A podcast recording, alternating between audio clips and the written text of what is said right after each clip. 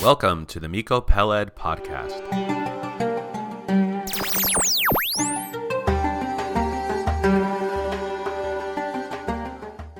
Welcome to the Miko Peled podcast. This is Eli Gerzon, producer and co host.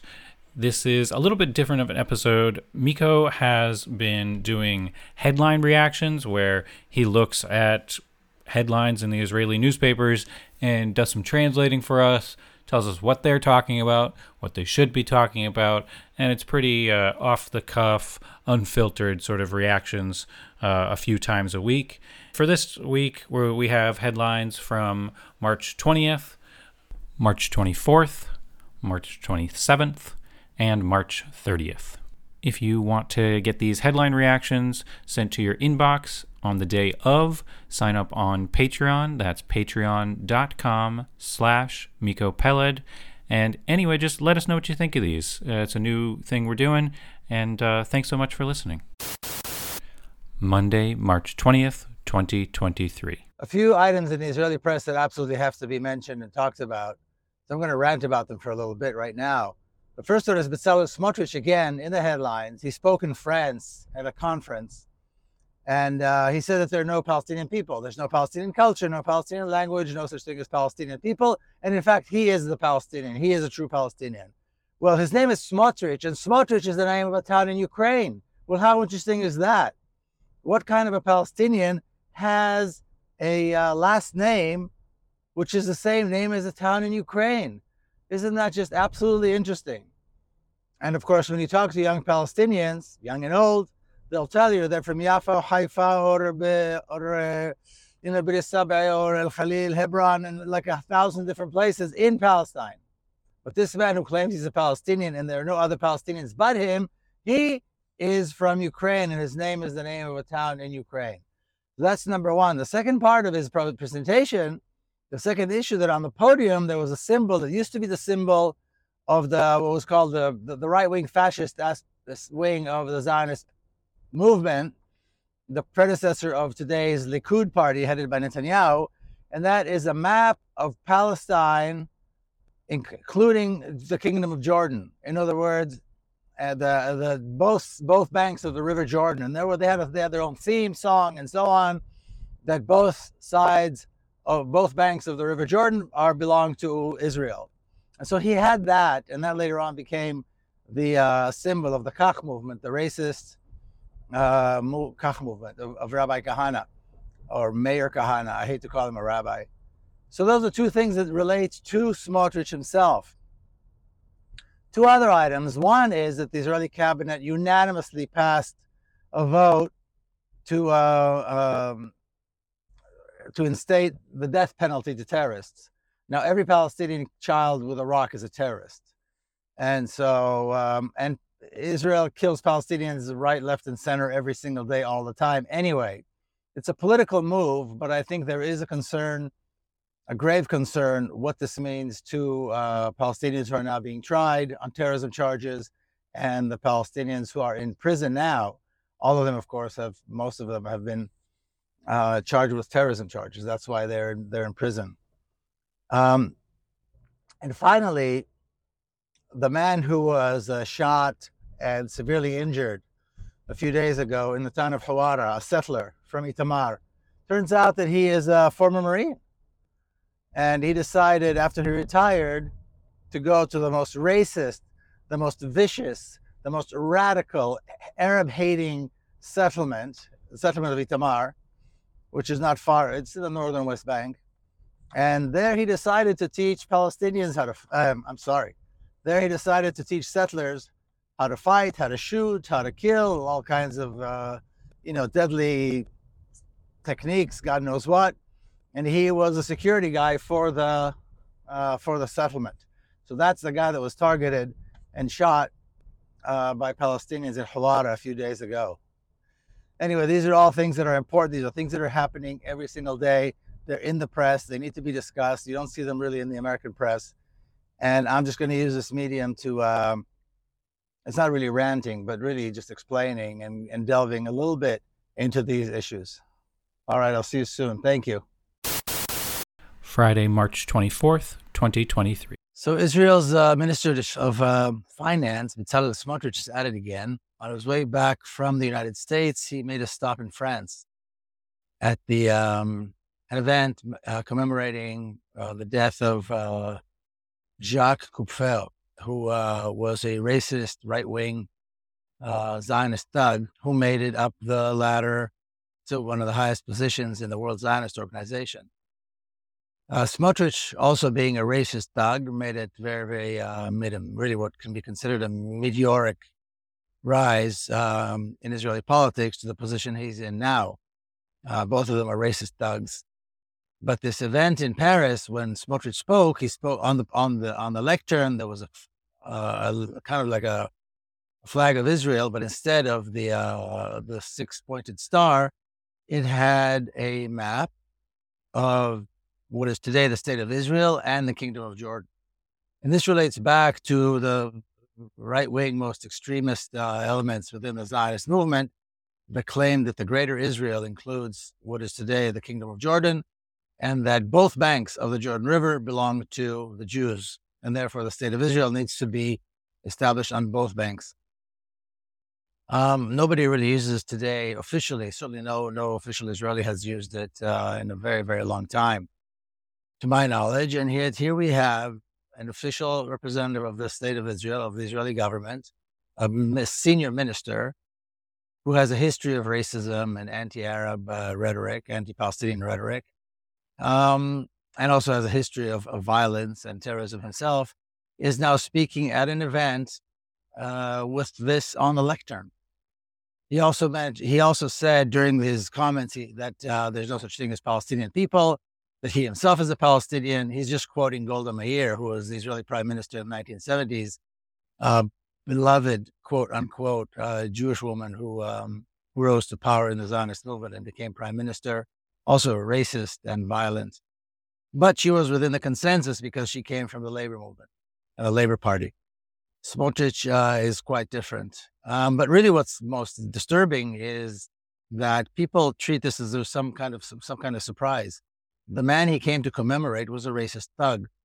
Um, he founded a movement called Israel Forever, which was intended to uh, communicate racist right wing ideas to uh, the French Jewish to French Jews and um, and he made statements uh, very similar to Smotrich. Uh, there should be no discussion of a state for people who don't exist.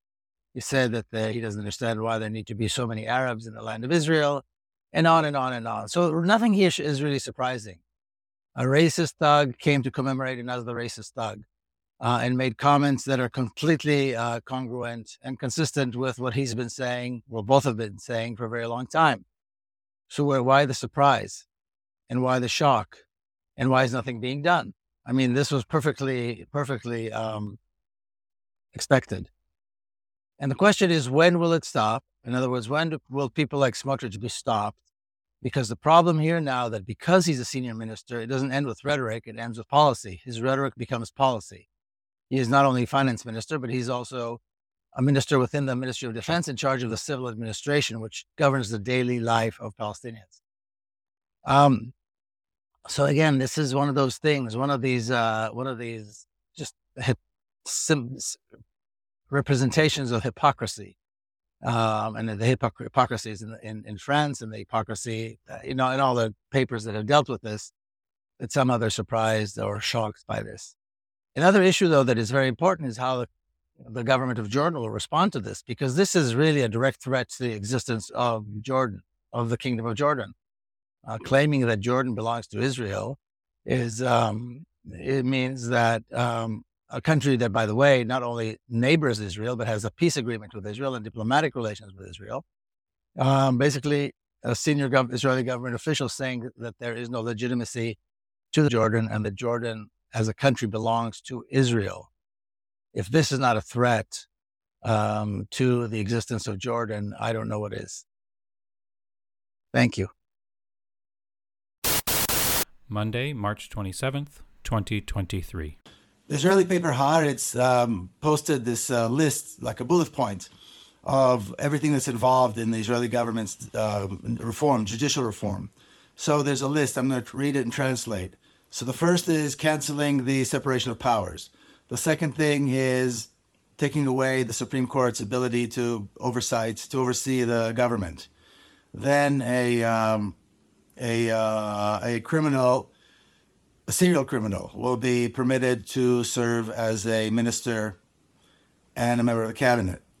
The leader will be in charge of nom- of nominating uh, judges and will be able to even nominate his own lawyer and friend to um, uh, to be the head of the Supreme Court.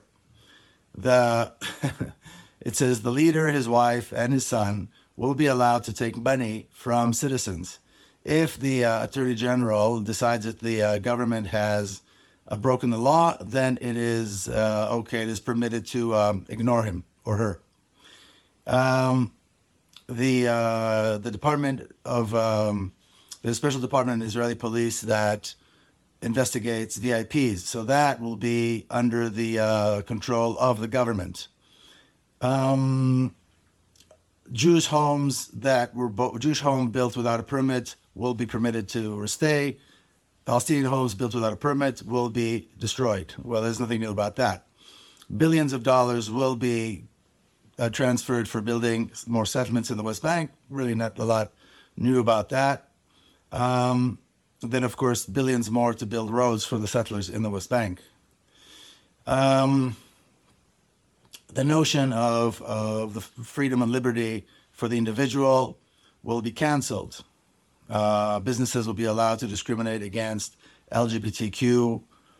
Um, the the authority of the local rabbis and the rabbinical um, courts will be expanded, and every year around April, anyone who's in the hospital, anyone who's admitted to the hospital will be um, will not be permitted to eat bread, only matzahs, which is what Jews eat during Passover. Um, what else? Let's see. Billions, of course, will be given to uh, the yeshivas. This is already happening. And um, you know, one or two other things. But basically, all of this it was going to be done apparently within two months. It looks like Netanyahu is backing off right now because of the, the, the strength and the determination of the protests against this. So we'll see what kind of compromise they reach. But another interesting bit is another Israeli general, a former general, uh, criticizing the government, talked about apartheid in the West Bank. So there's already people on Twitter saying, "Oh my God, look, you know, apartheid has become part of discourse." It's part of the discourse. That's not the issue. The issue is that nobody thinks there's anything wrong with it. And his point was that these cabinet ministers, these thugs that Netanyahu brought into his government, Ben Gvir, Smotrich, et cetera, et cetera, um, that they have never been raised in a democracy, so they don't know what democracy is because they were born and raised in the West Bank where there's no democracy, there's no rule of law, really. It's apartheid. Well, just because another general, another retired general, realizes that there's apartheid, we have to remember it didn't pr- bother him that much when he served. We're talking about Amiram Levin, who's been retired for a long time, but he it never bothered him when he was a general. Now suddenly he's he's waking up. So I wouldn't I wouldn't make much of any of this. If there's one thing that we can learn from these enormous protests is that Israelis know how to mobilize, and had they wanted to, they could have done they could have mobilized in order to, um, you know, end the apartheid regime. Friday, March 30th, 2023. Indonesia will not be hosting FIFA's under 20 year old men competition. Why? Because the state of Indonesia decided to maintain a moral stance and not allow the Israeli team to participate, not allow the Israeli team to play in Indonesia. And for that, FIFA, instead of banning the Israeli team, decided to penalize Indonesians, take the competition out of Indonesia, and find a different location. Some of you may remember that in the last Olympic Games that were held in Tokyo, a young Algerian athlete by the name of Fethi Nourine gave up his career. He was a judo competitor and he refused to stand up and compete with a member of the Israeli team. He was thrown out of the Olympics and banned for participating in judo competition for 10 years. He basically gave up his career in order to maintain a moral stance. And by doing so, he won that match. even though he didn't step on the mat that day. Indonesians, this is going to be remembered as one of your finest hours as a nation, as a country, maintaining a moral stance, not allowing Israel to, to participate, even though it meant paying such a heavy price. This must be very disappointing for football um, uh, fans throughout Indonesia, for the Indonesian football team, for businesses who are losing who are losing income. This is a big deal. It's a big price to pay. It's a it's a it's an expensive price to pay, but it's the right thing to do. This is absolutely the right thing to do. We know very well that Israelis Israeli men who are 10, 20 and under are either all soldiers or are soon going to be soldiers. And we also know that there are thousands of young Palestinian athletes who were deliberately shot in the legs by Israeli soldiers in order so they would not be able to participate in sports. So this, even though it's a price that was paid by Indonesians, is the right thing to do. And Indonesia will be remembered, just like Fethi Nourine, as heroes for Palestine and heroes for justice.